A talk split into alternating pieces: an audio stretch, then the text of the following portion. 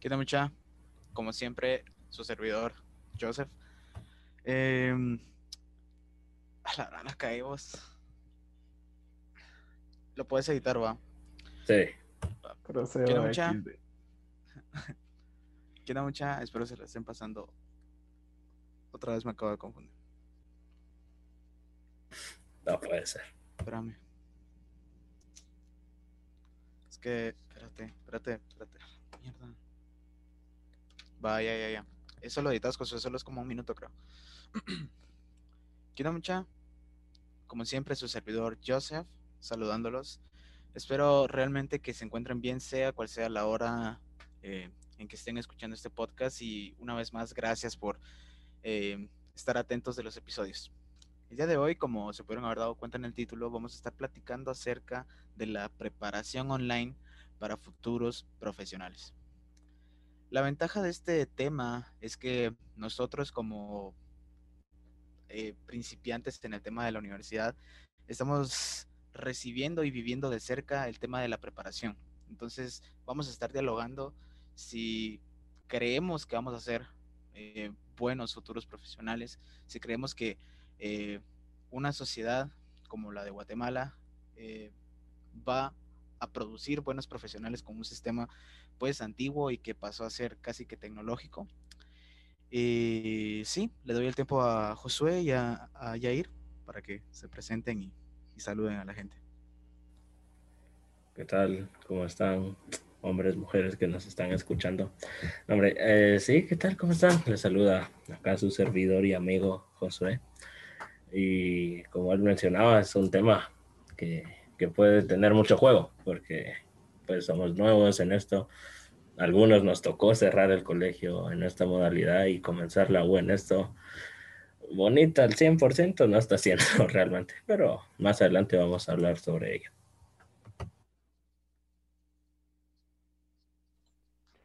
Eh, ¿Qué onda, mucha? Eh, sí, la verdad es un tema bastante interesante que creo bajo mi punto de vista, le podemos sacar bastante provecho y pues más que todo es para exponer nuestras opiniones ante, ante ustedes, ¿verdad? Y, eso. Qué genial, mucha. Eh, ¿Ustedes cómo, ustedes cómo, ustedes cómo sintieron eh, el cambio de estar eh, risa y risa con los compañeros a pasar a, a estar totalmente aislados prácticamente. O sea, obviamente podemos hablar con nuestros amigos eh, por chat, pero obviamente no es lo mismo que una interacción física. ¿Ustedes cómo vivieron ese, ese cambio?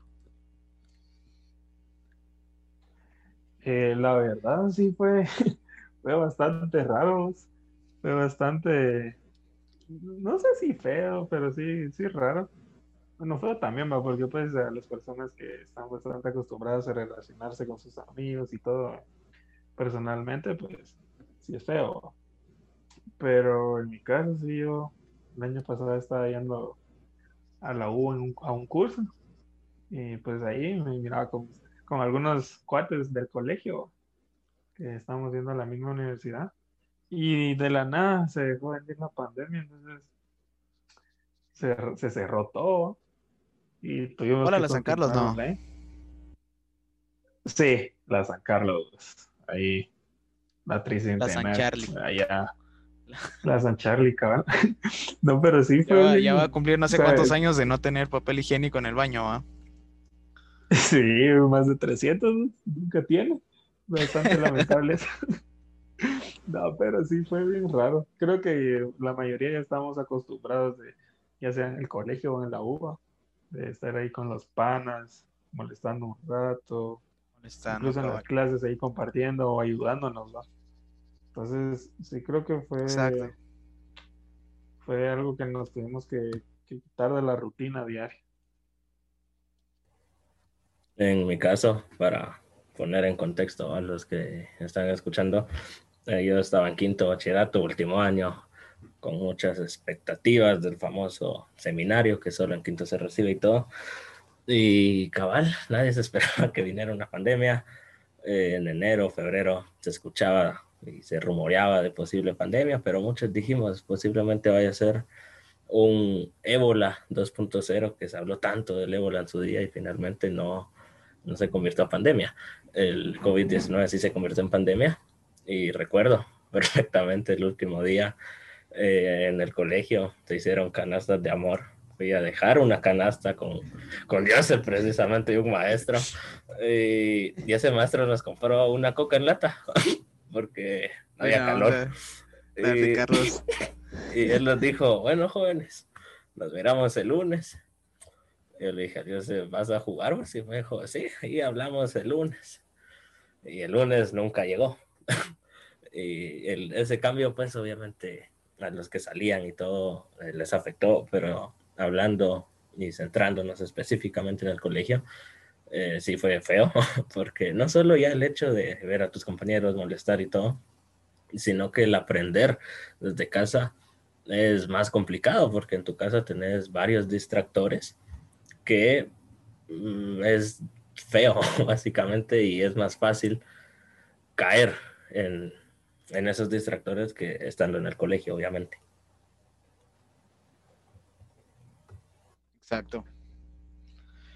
La verdad, para muchos incluso fue hasta, hasta malo. Algunos, eh, el tema del encierro y estar recibiendo clases fue tema de empezar a sentir y a sufrir el tema de la ansiedad, eh, depresión, porque pues no mirabas a tus compañeros.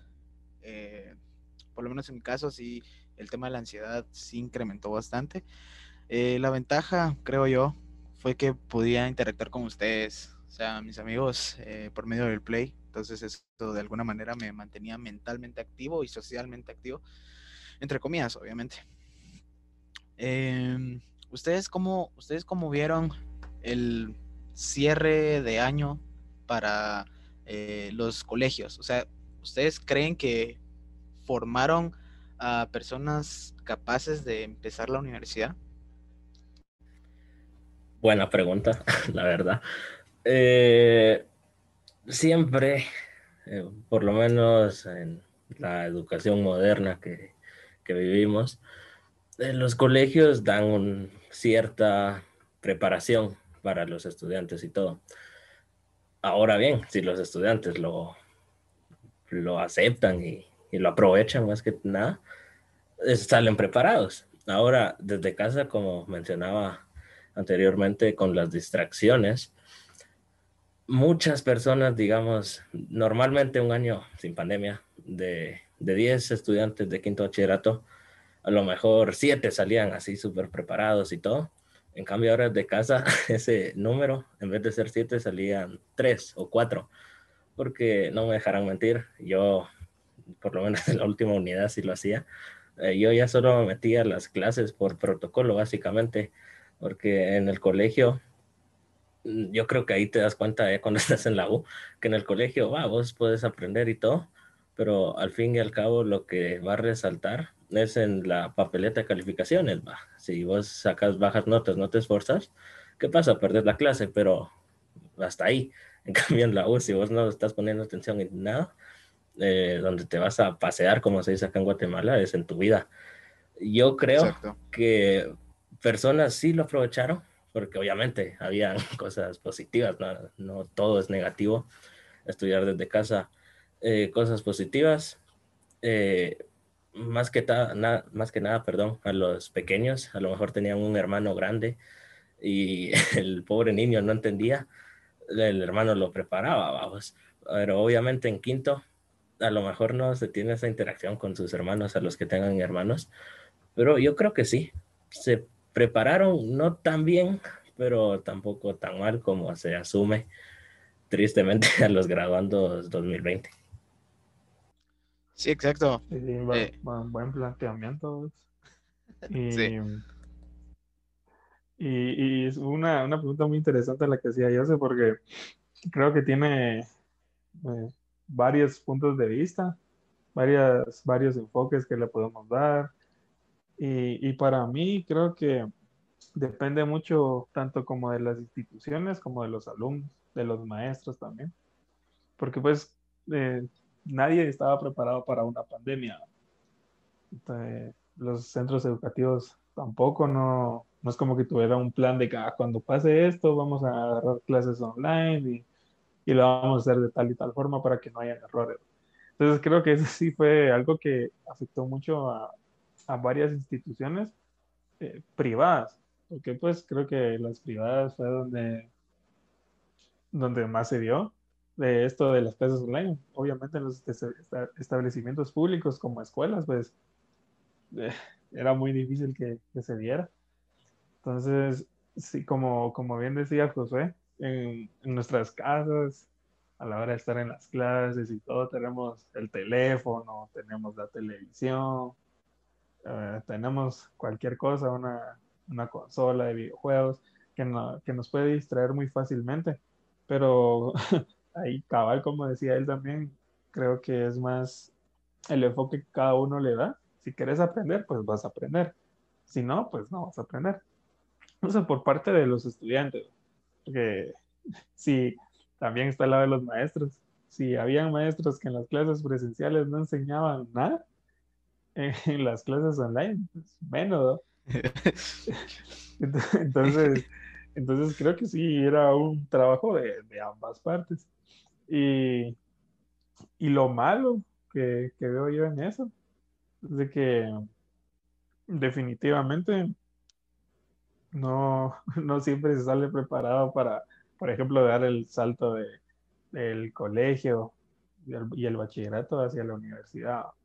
Porque José tocó un punto muy importante. En los colegios lo que se refleja, si, si vas a ganar o no, son las notas, es la boleta de calificaciones pero eso no refleja eh, cuánto aprendizaje tuviste o qué tan, qué tan bien supiste resolver las cosas en cada clase, sino refleja que pues entregaste tus tareas, eh, hiciste tus exámenes y ya estuvo. No, no refleja un aprendizaje verdadero. Algunos sí, ¿va? algunos sí sacan 90, 100, pero porque se matan estudiando, se matan haciendo sus tareas y en ese proceso pues aprenden. Entonces sí es, eh, es bastante extenso ese, ese, tema. Sí, exacto. Y como para agregar un poco a lo que dijiste, mira, realmente eh, este, este, como te digo, este choque de estar en nuestras casas y llegamos a tal punto, por lo menos a mí me pasó, eh, en donde ya de verdad ya no quería nada. Entonces, eh, haciendo mención a lo que dijo Josué, yo de verdad solo me metí a las clases a escuchar y para, para, pues, para mencionar lo que acabas de decir sobre las evaluaciones, o sea, yo realmente pienso que, que te evalúen eh, el área memorística no, no representa tu aprendizaje. Creo que es todavía muy, eh, muy antiguo el tema de que te evalúen con fechas y prácticamente con la memoria. Em, ustedes personalmente, o sea, desde su punto de vista, ¿ustedes cómo ven que, eh, ustedes cómo vieron la respuesta de los colegios? Porque miren, fue algo tan repentino, fue, miren, vamos a, dejar de, eh, de, recibirlos en los colegios y les vamos a dar clases online. ¿Ustedes cómo vieron la respuesta de los colegios frente a, la, respuesta tecnológica, o sea, al, ámbito tecnológico? Esa es otra muy buena pregunta. Yo voy a hablar de mi experiencia, donde yo estudié, sin hacer mención del establecimiento, porque no es la idea pro, dar propaganda gratuita a un colegio que no todas las personas lo merecen. Eh, en el colegio eh, tuvimos la suerte, primero, de estudiar en un colegio privado. Y en el colegio, desde antes de la pandemia, eh, se usaba la tecnología, a lo mejor no al punto que se usa actualmente, pero sí se notaba, te decían, eh, subime esto a Drive, por ejemplo, que es algo básico, o miren este video en YouTube, cosas así.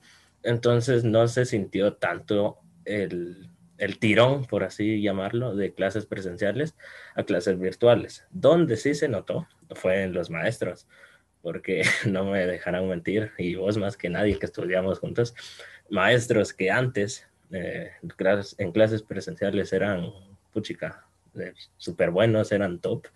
En clases virtuales a veces se les miraba ya enojados, ya hartos, que también hay que tener empatía con ellos, va, y, y hay que entenderlos, porque pues nosotros al fin y al cabo lo único que hacíamos era estudiar.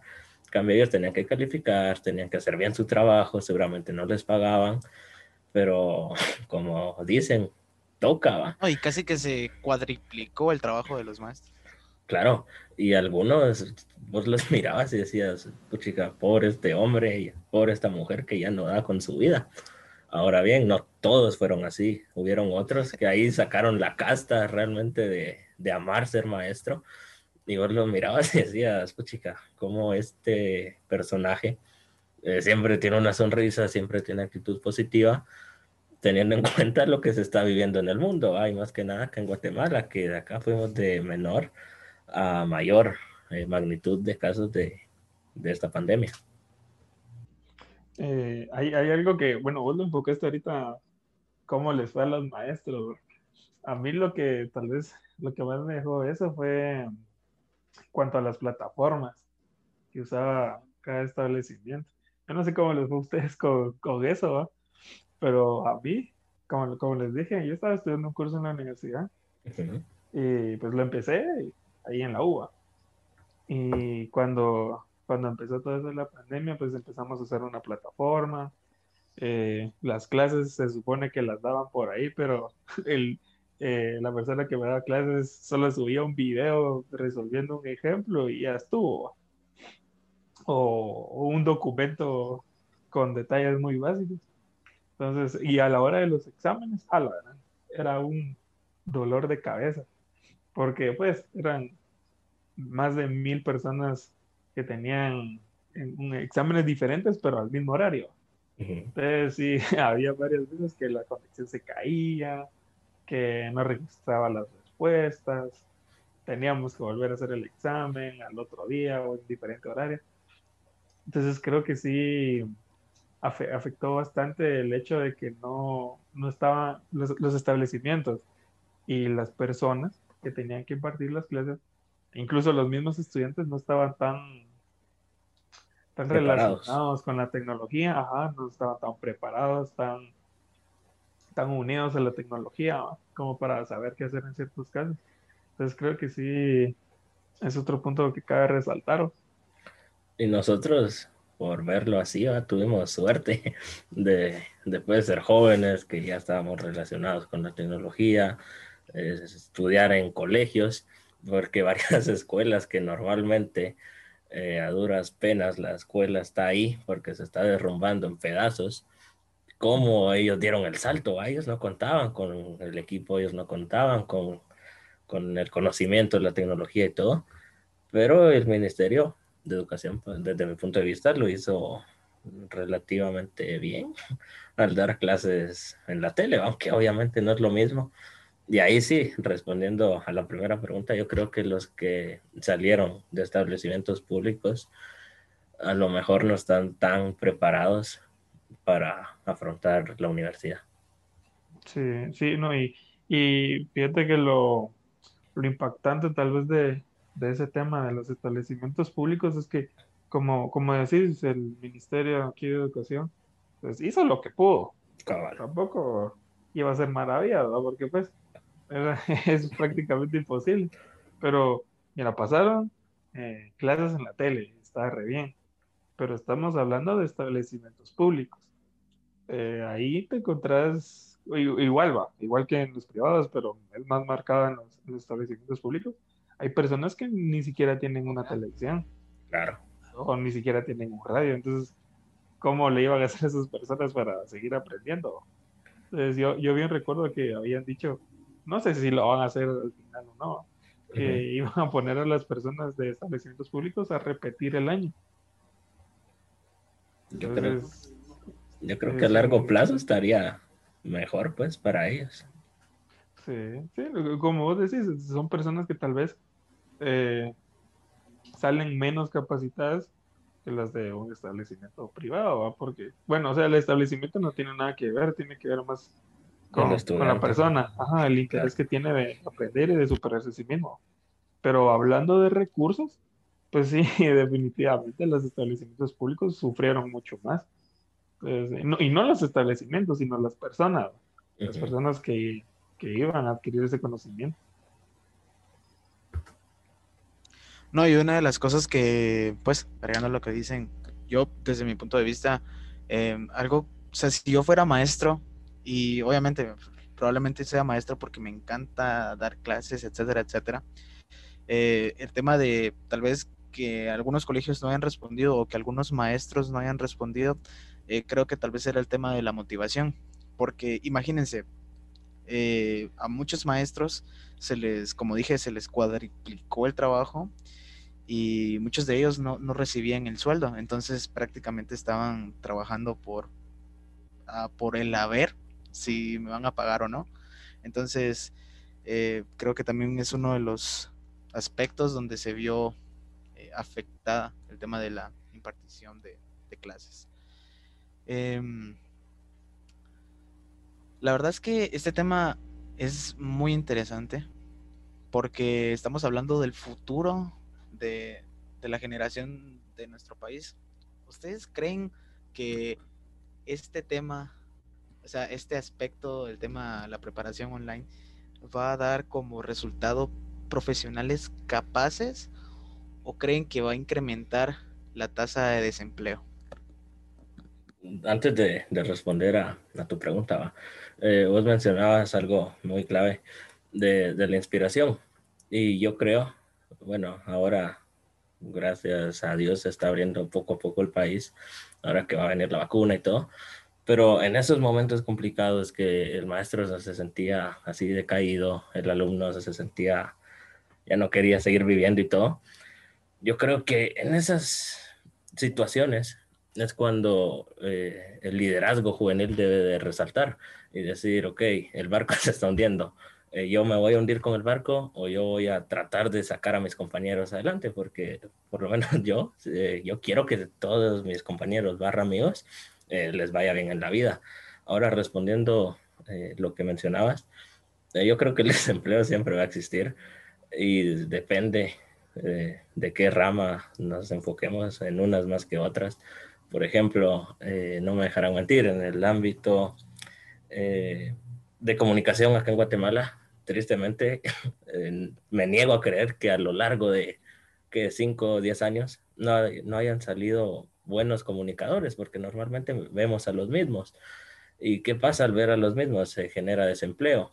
Ahora, si miramos, bueno, en la pandemia, los más beneficiados fueron los aprendices de doctor que, que de una u otra manera ejercieron su profesión, aunque no les pagaran pero yo creo que sin ninguna duda van a existir más desempleo y no necesariamente porque las personas que tengan desempleo no estén preparadas. Van a haber muchos profesionales que desgraciadamente se vayan a quedar sin la oportunidad de trabajar acá en Guatemala y tendrán que hacer ese esfuerzo para irse al extranjero y poder laborar dignamente fuera de Guatemala. Viene a mi mente eh, un meme donde está la primera imagen de un señor, eh, partiéndose, sea, partiéndose el alma por el trabajo, con cuatro doctorados, tres maestrías, y estaba del otro, lado de la foto eh, una chava haciendo dinero con OnlyFans, y no sé, me pareció gracioso.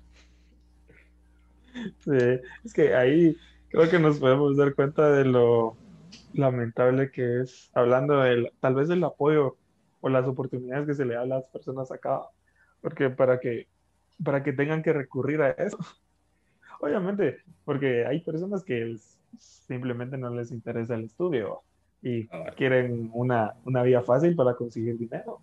Y pues de ahí cada quien va. Pero creo que creo que sí es eh, como lo que decía Josué. Hay carreras en las que no, definitivamente no hay, no hay apoyo y tampoco hay campo. Eh, y, y eso, es, lamentable porque pues hay muchas personas que no se van a interesar en, ¿qué les digo yo? En leyes, que tal vez es lo que más, lo que más hay acá en Guatemala para poder trabajar o, o qué, o qué sé yo. Entonces, hay personas que se van a interesar en el arte o en la música e incluso en los deportes. Entonces, hay, hay muchas vías en las que no, definitivamente, porque si, si las personas optan por ellas, pues se van a topar con que no hay, no hay trabajo, con que no hay apoyo. Entonces, y, y esto de la educación online creo que aporta más a eso, a que no, no, las personas no tengan la satisfacción de estudiar lo que quieren y trabajar en eso mismo. Sí, entonces sí es bastante complicado.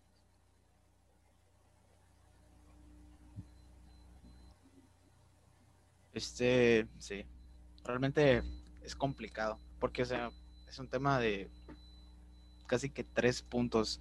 El tema eh, de la plataforma o cómo trabaje el, colegio, también cómo reacciona el estudiante a este tipo de situaciones y cómo reaccionan los maestros a este tipo de, eh, a este tipo de situaciones.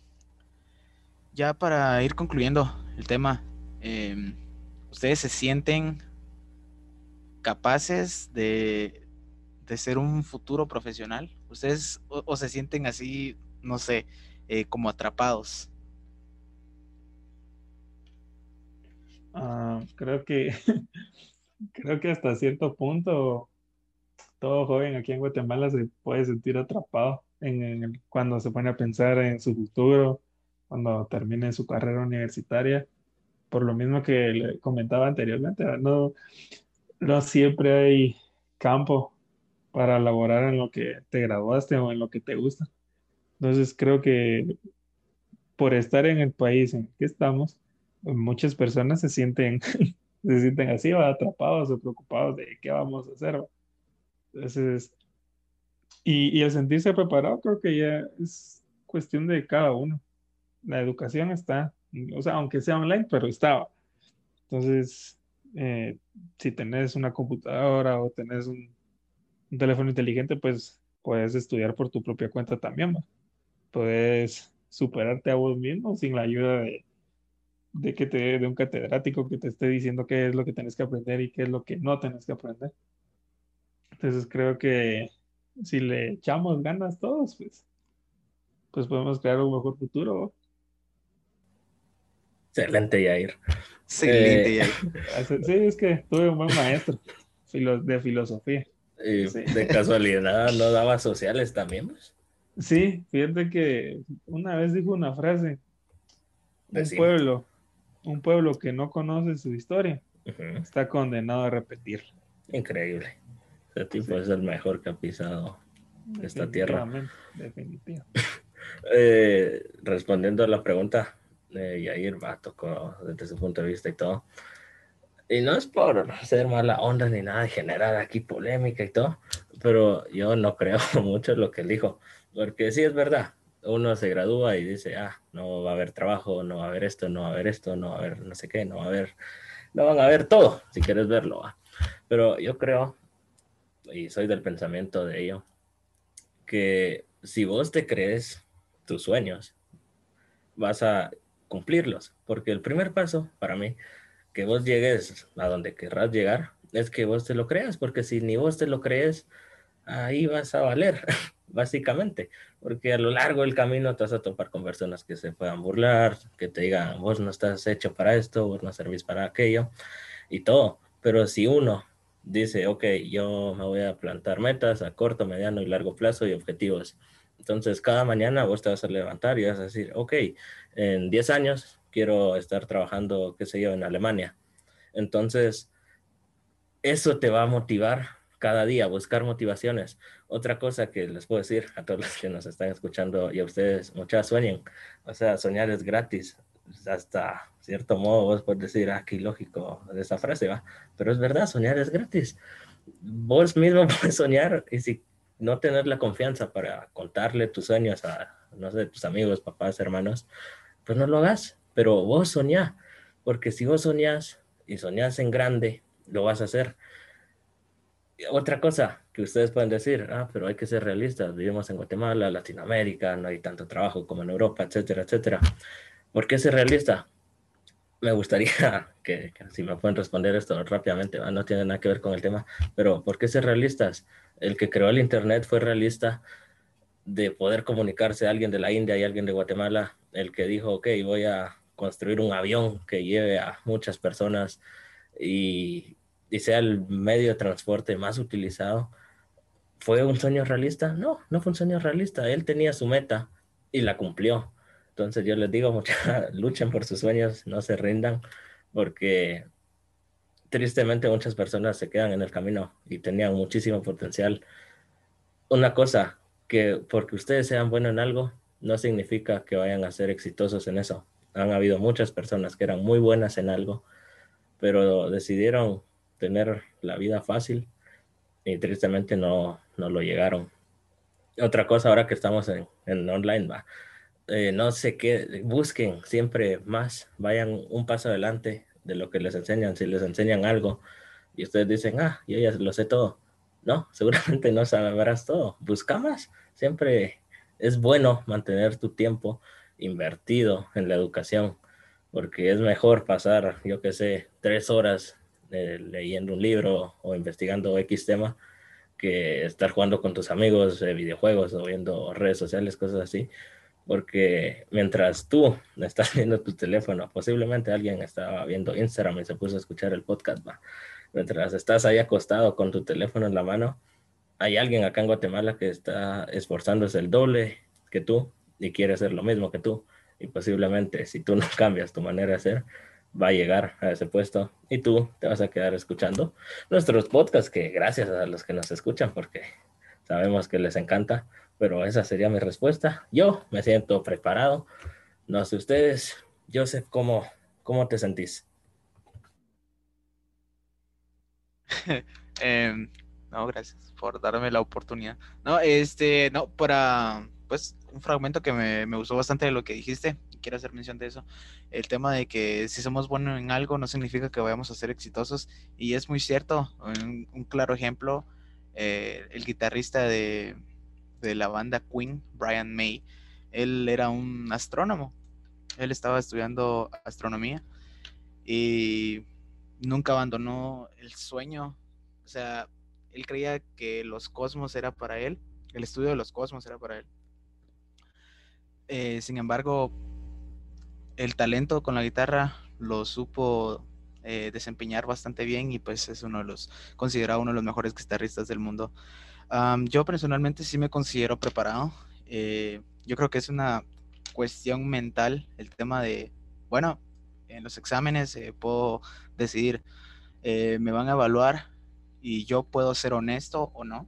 Entonces, personalmente, yo tengo esa mentalidad de querer ser honesto y si me piden ayuda, pues a mí me gusta ayudar y siempre que pues trato de explicarle algo a una persona, siempre termino repasando mis conocimientos. Entonces, yo personalmente sí me considero preparado por mis intenciones, que es ayudar, y creo que eh, es muy importante en la carrera en la que estoy. Y sí, no sé, Jair. Sí, Ah, espera, espera. Vale, vale. solo, quiero responder la pregunta de Josué. Eh, ¿Por qué ser realista? ¿Por qué ser realista? Lastimosamente, exacto, lastimosamente el, ser realista es algo que nos venden eh, no nos, sabes que no nos venden, sino lo que nos enseñan desde pequeños. Nos adaptan y nos acostumbran a un sistema, o sea, nos preparan para ser empleados y no empleadores. Creo que ese es uno de los aspectos que comete, eh, es uno de los aspectos donde fallan algunos maestros o incluso instituciones. Eh, no te enseñan esa mentalidad de ser el mejor, a soñar, como vos dijiste, en grande. Porque mira, siendo realista, yo te puedo decir, mira, vos tenés que soñar en grande. Pero yo como, mira, yo como profesional, o sea, te puedo decir, mira, vos soñas en grande, pero te voy a enseñar a cómo estructurar tu sueño. Entonces, simplemente yo puedo decir, ok, sueño y voy a ser el mejor futbolista del mundo, voy a ser el mejor ingeniero, el mejor doctor, pero eso lleva un proceso y no nos enseñan ese proceso, ¿me entendés? Entonces, claro. que con eso respondo a, lo yo que... Yo creo que ahí, yo creo que, ahí también entra pues las ganas que cada uno tenga de cumplir su, sueño, porque uno puede decir, ah, yo quiero hacer esto, pero uno cree que solo por decir yo voy a soñar en esto, de la noche a la mañana va a pasar, va. Pero no, obviamente todo tiene un proceso y, Exacto. y sí, fuerzas. Guatemala necesita un cambio. Bueno, somos la generación de cambio. Jair. Dale, mucho gusto. Eh, La gran respondiendo a tu pregunta, eh, tal vez voy a voy a diferir un poquito en lo que han dicho. Eh, para mí, el, el ser realista y el, y el, y el ser soñador tienen que ir de la mano y tienen que ir en equilibrio. Porque eh, está bien soñar, eh, perfecto, yo también creo que pues todos debemos soñar y como dijiste, soñar es gratis, ¿va? No nos cobran nada, no tenemos que pagar nada. Podemos soñar en, en lo que querramos. El problema está en que si soñamos demasiado y no somos realistas, vamos a, a tener la cara en el piso después. Porque una de dos, o no sale como nosotros queremos o soñamos, o sí sale.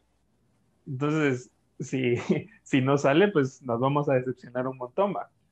Eh, he visto muchas personas que, que empiezan con, con algún proyecto, con algún sueño, y por enfocarse solo en el sueño, eh, después se van a dar con la cara en el piso y, y terminan, que, por ejemplo, una persona puede terminar en depresión o, o abandonando ese mismo sueño. Entonces, para mí es, es algo fundamental el, el ser realista, porque, como les dije, tal, tal vez sonó mal, ¿va? pero lastimosamente es la realidad. Eh, vivimos No, de en un hecho, país- concuerdo con vos. Eh, Gracias. No, pero vivimos en un país y, y la verdad es, es triste decirlo, pero es así. Vivimos en un país donde no todos tenemos las mismas oportunidades eh, y por eso muchas personas pues se quedan en, en el fondo del abismo o salen a buscar en otro lugar. Entonces. Creo que lo mejor para todos nosotros como, como población guatemalteca y al país, pues lo mejor sería que, que haya, como dijo, soy una generación de cambio y que mejoremos a nuestro propio país para que ya ninguna persona tenga que buscar sus sueños en algún otro país o, o que esos sueños se, se desvanezcan. Entonces, sí, es, es algo bien complicado, pero como les digo, es, es, es, eh, tienen que ir de la mano y tienen que ir equilibrados. No, no despegar los pies del suelo, eh, del suelo para, para soñar tanto, ni tampoco echar raíces en la tierra para dejar de soñar. Tienes razón, Jair. Perfecto. Y tristemente, Guatemala, a lo largo de su historia, eh, nos engendra, nos enseña a pues tener ese pensamiento, pero quien quita que podamos hacer el cambio. Y para quedar en paz, ¿va? Y yo tenía mi maestro también, pues, que él aplicaba la de tablas, vos. Vamos, tablas. Mío. Dios Yo mío. quisiera hacerles una última pregunta. Dale. Pregúntame, vos. ¿Creen que, creen que, eh, supónganse, ¿ustedes creen que nuestra cultura de acomodamiento nos impide soñar? Sí. Rotundo, sí. ¿De acomodamiento a qué te referís? Estamos, mira, un ejemplo claro es, mira, eh, por ejemplo, hay algún problema y siempre está la típica mentalidad de, eh, bueno, si nadie lo hace o si nadie lo resuelve, ¿por qué yo lo voy a resolver? Es, eso, a eso me refiero con acomodamiento. Mm, ¿Por ya. qué si hay una problemática y nadie lo inventa, por qué yo lo voy a inventar? ¿Ustedes creen que ese, esa mentalidad eh, nos impide soñar como, como guatemaltecos? Sí, sí, rotundamente, sí. Un sabio dijo una vez, no esperes a que te digan que hagas algo, sino que cuando vos mires que hay que hacer algo, ser el primero en decir, muchacho, yo lo hago, sin ningún problema. Y como bien mencionabas y mencioné hace un par de minutos, acá en Guatemala, ¿qué te enseñan? Ok, te enseñan a que vas a estar en el colegio, después universidad, te gradúas de la U, vas a fracasar en tus sueños porque no va a haber trabajo, vas a terminar siendo empleado en una empresa. vas a vivir tu día a día súper ajustado, económicamente hablando, eh, vas a tener un par de hijos, vas a vivir en una casa y vas a tener una vida infeliz. Es triste, pero es la realidad porque los que tienen dinero, que ya tienen la vida resuelta, tienen otra mentalidad. Y yo creo que ahí está el acomodamiento de uno y decir, ¿por qué si a mí me van a enseñar que yo voy a estudiar X carrera en la U y voy a fracasar en ella porque no va a haber trabajo y me va a obligar a trabajar en un McDonald's, por ejemplo, ahí de cajero? más que todos los de diseño. Pero eh, eso es triste, realmente. XD. XD. Cada... Es cierto, los de diseño son unos masters. Eh, pero, ¿por qué no? En el cajero. ¡Ah! Sí. Ay, sí. Pero estos tiempos, hombre, uno aquí súper concentrado. No, no, hablan con, no hablan con seriedad. Sí, hombre, hay que poner el modo serio. Pero, ¿por qué? Y es que, como decía muy maestro, caemos a lo mismo. Para salir de ese acomodamiento, pues tenés que soñar y decir, ok, yo quiero romper esa, si lo quieres ver así, eh, maldición de, mi, de mi familia, que nadie se graduó de la U, y yo quiero sobresalir. Pero ahí ya depende mucho de las personas, ahí es muy personal y sin ninguna duda eh, te ayuda eh, uno, las amistades de las que te rodeas. Dos, los líderes que tengas, porque un líder no siempre va a ser bueno, sino que hay líderes malos. Y tres, cuán, cuánta ambición y cuántas ganas tengas de cumplir y, de romper ese acomodamiento. La verdad es que eh, qué chilero cómo se entrelaza todo. Porque, o sea, por lo, menos desde un punto de vista, eh, con la pregunta que hacía yo, se va del acomodamiento. Creo que las personas eh, se acomodan porque son demasiado realistas y porque solo se quedan en eso. Entonces, eh, no, no, no sueñan y pues, ¿qué? caen a, a, lo básico, a lo, que, a lo que haya, pues de eso vivo, de eso trabajo. Entonces, está bien soñar, como dije, pero lo importante creo que también es hacerlo. creo que es lo más importante. Porque si no, ¿qué? O sea, el sueño se va a quedar ahí. Entonces, creo que lo del acomodamiento sí se refleja mucho lo del ser tal vez pesimistas o ver eh, la realidad de, por ejemplo, nuestro país y solo quedarse con eso. No querer aportar un granito de arena para que, para que todo se pueda cambiar. Y hay que tener cuidado de quién te rodeas. Vos mencionabas el pesimismo, ¿va? Y de hecho, algunos maestros son súper pesimistas que dicen, no, ¿para qué? Vos no podés en eso, vos no sabes, no vas a lograr. Pero si una persona te dice que no soñes, es porque esa persona en su pasado quedó traumado porque sus sueños no se cumplieron. Y no necesariamente porque no fue realista, ¿va? sino porque el tipo tiró la toalla y ahora es maestro multimaterias, tristemente. Exacto. Bueno, ya como conclusión, para el que, para el que esté escuchando esto, por favor, sueñen, pero como dice Yair, equilibren el realismo con sus sueños. Sueñen lo que ustedes quieran soñar, estructuren sus sueños, eh, realicen sus sueños pero siempre sean, siempre con los pies sobre el suelo, como decía Yair. Eh, no dejen que comentarios como, bueno, ustedes como están recibiendo clases online, creo que no van a estar bien preparados. Hagan caso omiso, diría una maestra. Ignoren ese tipo de comentarios, traten de encontrarle lo bueno y traten de encontrar todas, las todas las estrategias posibles para que sus conocimientos eh, lleguen a realizarse de una forma adecuada. Como mítica pregunta, ¿este tema nos llega? Me llega bastante. Me llega. Hola. Qué bueno. y esperemos que les llegue a todos ustedes que nos escuchan. Eh, que sobre todo los inspiremos porque la, la juventud de Guates, si no hacemos un cambio, F. Ay, Guatemala, se acaba, como dice la chaviza, va. F.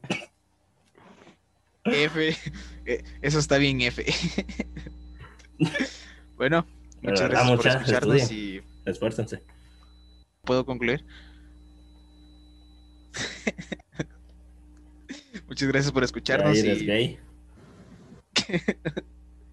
estaremos en un nuevo episodio. Muchas gracias.